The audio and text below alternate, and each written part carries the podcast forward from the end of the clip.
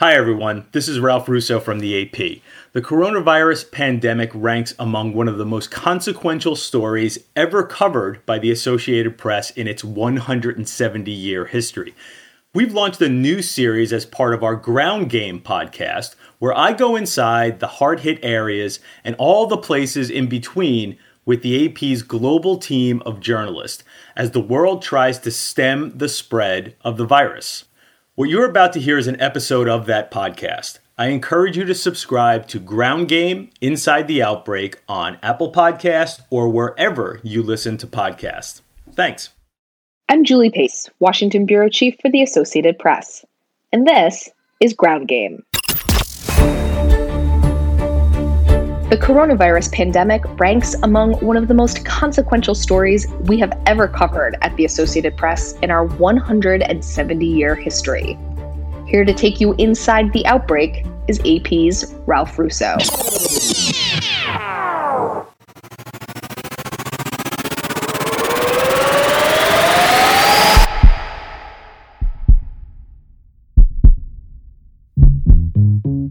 From the Associated Press, this is Inside the Outbreak. I'm Ralph Russo. Today is Monday, March 30th. As we begin another week in our new reality, there have now been more than 143,000 cases of COVID 19 in the United States, according to the Johns Hopkins University's Coronavirus Resource Center. That's now by far the most cases of any country. My guest today on Inside the Outbreak is AP reporter Gillian Flaccus who is based in Portland, Oregon. Recently, with the help of other AP reporters across the country, Gillian wrote about how the outbreak is being met in rural communities, places where, even under normal circumstances, the people are fairly isolated. Even where population is sparse, there is fear of the virus spreading. These are also places where the threat of a slowing economy is viewed as far more problematic than the virus itself. Gillian Flaccus is an AP reporter based in Portland, Oregon. Thank you so much for joining me today, Gillian.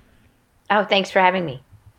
So, a lot of attention is paid to the big cities and the surrounding highly populated areas where we find the majority of COVID 19 cases. How is the outbreak affecting people who are a long way from those hotspots? Well, what's interesting is there are not as many cases in those areas, many, many fewer cases in, in very rural areas. But the outbreak is still affecting those communities quite deeply. First of all, the economy in a lot of those places has really taken a nosedive as it has elsewhere. Farmers and cattle ranchers say they are already seeing effects on the market and they're not going to be able to get as much as they are used to getting for their, their beef or or their crops. And also, a lot of these more rural places are pretty strongly tied to tourism, spring and summer tourism. Communities near national parks, communities near good hiking and whitewater rafting, fly fishing, things like that, that really rely on the influx of summer tourists to help them along. And obviously, this is hitting at a very bad time for them. And I should note that also there are a lot of communities near ski resorts, even though it's getting into spring, this has been going on for a month or so now. And they were, you know, seeing the a, a, strong end of the season, and now those communities all also are suffering because the ski resorts have shut down. So I'm curious. I know you had some help from AP reporters all around the country, but when you were traveling around Oregon, what were the towns that you hit, and what did you find there? Uh, well, actually, I did some phone reporting all over the state, but I really picked one spot that's relatively close to Portland. It's about 90 minutes east of Portland in Wasco County and a little tiny little town called Dufour. And what I found there was that there is, at the time at least, there were no cases yet in Wasco County. Um, since then, there have been a handful, a couple, but people were really scared. And I met with a cattle rancher who runs 500 head of beef, and he was actually in the middle of rounding up his cows and calves, newborn calves, to for cattle branding season, for calf branding season. And he was a little bit worried because he was having people come from other parts of the state to help him with the roundup. Uh, and he was kind of half joking, but really not completely joking about the fact that, you know, the gathering was going to be right under the limit that the governor had set for no more than 10 people. And also, he was uh, really concerned about people coming to his community from Portland because what we've seen in Oregon, and I think what's been seen in a lot of other places around the country, is some people are treating these stay at home orders or these school closure orders as an opportunity to basically take a vacation. And so a lot of people from the metro area in Portland have been going to these rural uh, communities, especially along the Oregon coast, uh, along the Columbia River Gorge, and in central Oregon, where there's great rock climbing. Not this past weekend, but the weekend before. Uh, it was really incredible. Hundreds of people descending on these rural communities to recreate when they should have been staying at home. And so he was very concerned about that. I'd say that was his biggest concern. And then I went a little uh, further to the town of Maupin, which is a little bit bigger. It's probably one of the bigger towns in Wasco County, which isn't saying much. There, I went to the only market, you know, the only food store in town, and the owners there were saying that they had seen people coming in and, and you know taking being being aware of the the social distancing guidelines. But then i talked to one of the clerks there and normally at this time of year he would be gearing up to go whitewater rafting. He's a he's a fly fishing and whitewater rafting guide and that business has completely dried up. And so he was just there working as a clerk in the grocery store. And so that's going to be a huge hit for that community. These things are very real for people who live in these rural areas even though it might seem like it's kind of silly to for them to worry about things like social distancing. There are very real concerns. Yeah, I find it interesting that balance between, hey, don't bring the virus here, right? And we see that here in, in even places like New York, where uh, I live very close to a big park. And I think people think, well, if I can just get outside, that means it's safer. But then there ends up being so many people in the park, you have to sort of navigate your round around the social distancing, even outdoors.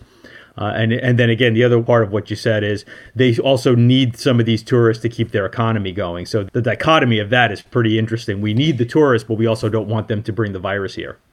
Right. And then the other thing that was really interesting about this also I thought was this was less the case in Wasco County when I was there, but but a couple days later, uh, when all those tourists descended on those rural communities as beach towns along the Oregon coast to basically shelter in place in their little rental cabin, the, the mayors of some of those towns uh, kicked people out. They were horrified that these hundreds of people were coming to the beaches in the middle of the self isolation period, and they shut down their communities and ordered every, all non-residents out within 24 hours. They shut down hotels, they shut down short-term beach rentals, and they were irate. And they were angry, first of all, for fear that people were bringing the virus to their tiny towns where by the way there are not a lot of hospitals and not very big hospitals but they also made another point which is that these towns don't have a lot of grocery stores and the visitors were buying up all their grocery supplies. And the supply chain in some of these places is not great. They might get a grocery truck once a week to restock their shelves. And so they were kind of getting the double whammy. They were worried about the virus and also people who live in those communities who are also sheltering in place and needed to stock up on food were unable to find basic supplies. So it's really interesting um, I think, like you said, people in some of the, the larger metropolitan areas think, oh, this is a chance to go get in that rock climbing trip or do that camping trip that I wanted to do and didn't have time to do.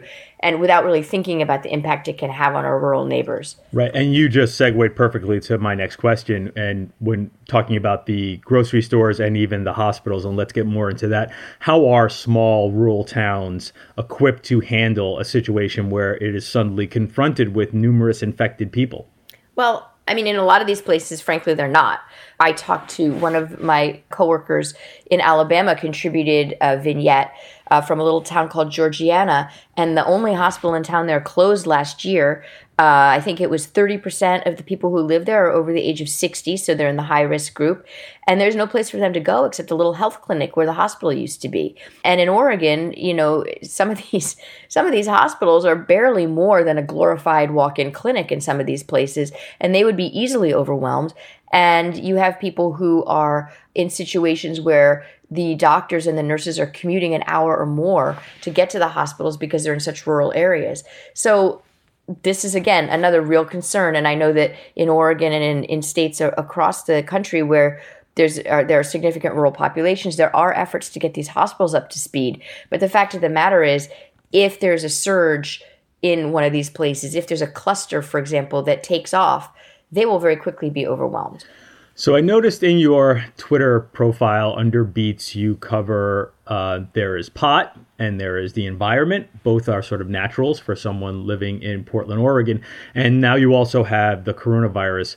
uh, which is something we're all covering a lot of these days. So I wanted to ask you, as as your job has sort of evolved into, I'm sure a lot of coronavirus reporting. At, at what point did the enormity of this story hit you?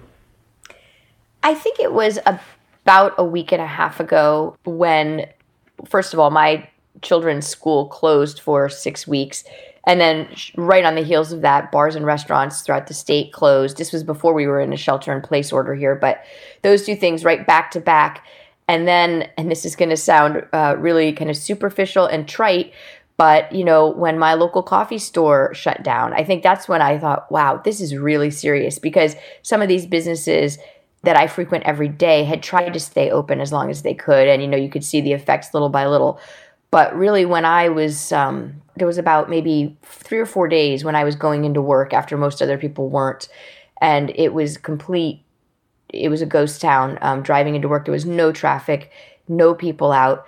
Uh, and I said to my husband, you know, it's like on those days when I have to get up to work a, a, Christmas morning shift and I'm driving into work on Christmas morning. That's what it was like. There's nobody there, there's nobody around. And I think that's when it really hit me. And um, that's when I started to feel a little scared, honestly, because, you know, nobody knows how this is going to end. Gillian Flaccus is an AP reporter based in Portland, Oregon. She did a lot of reporting recently on a story on how the virus is affecting small towns and rural areas. Gillian, thank you so much for joining me. Please stay safe and thanks for uh, providing all this great insight. Oh, no, thank you. You too. You stay safe too. That's it for this episode of Ground Game. With both a pandemic and a presidential campaign to keep an eye on, we'll be here every step of the way, giving you all the news you need to know. Be sure to tell a friend about us, and please subscribe, rate, and review wherever you get your podcasts. Some of the details of our discussion may have changed by the time you hear this. For up to date developments on all of your news, head over to apnews.com. From the Westwood One Podcast Network.